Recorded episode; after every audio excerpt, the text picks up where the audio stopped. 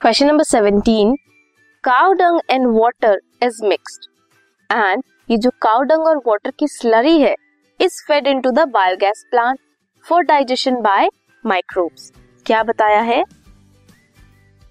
एक biogas plant है। उसमें काउ डंग और वाटर की स्लरी डाली है। इसके साथ क्या डाला?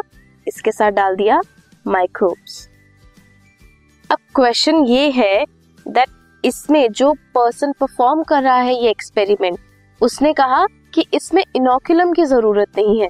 इनोकुलम डालना ज़रूरी नहीं है। क्यों ज़रूरी नहीं है? You have to answer this what is the role of microbes at the source microbes डाले हैं, उनका क्या रोल है?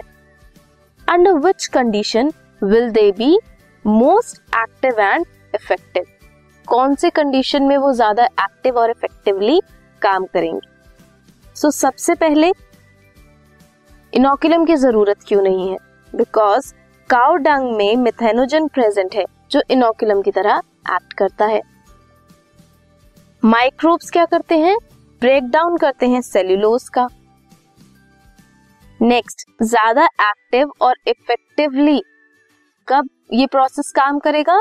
जब कंडीशन एनारोबिक होगी ऑक्सीजन की एब्सेंस होगी। This was question number seventeen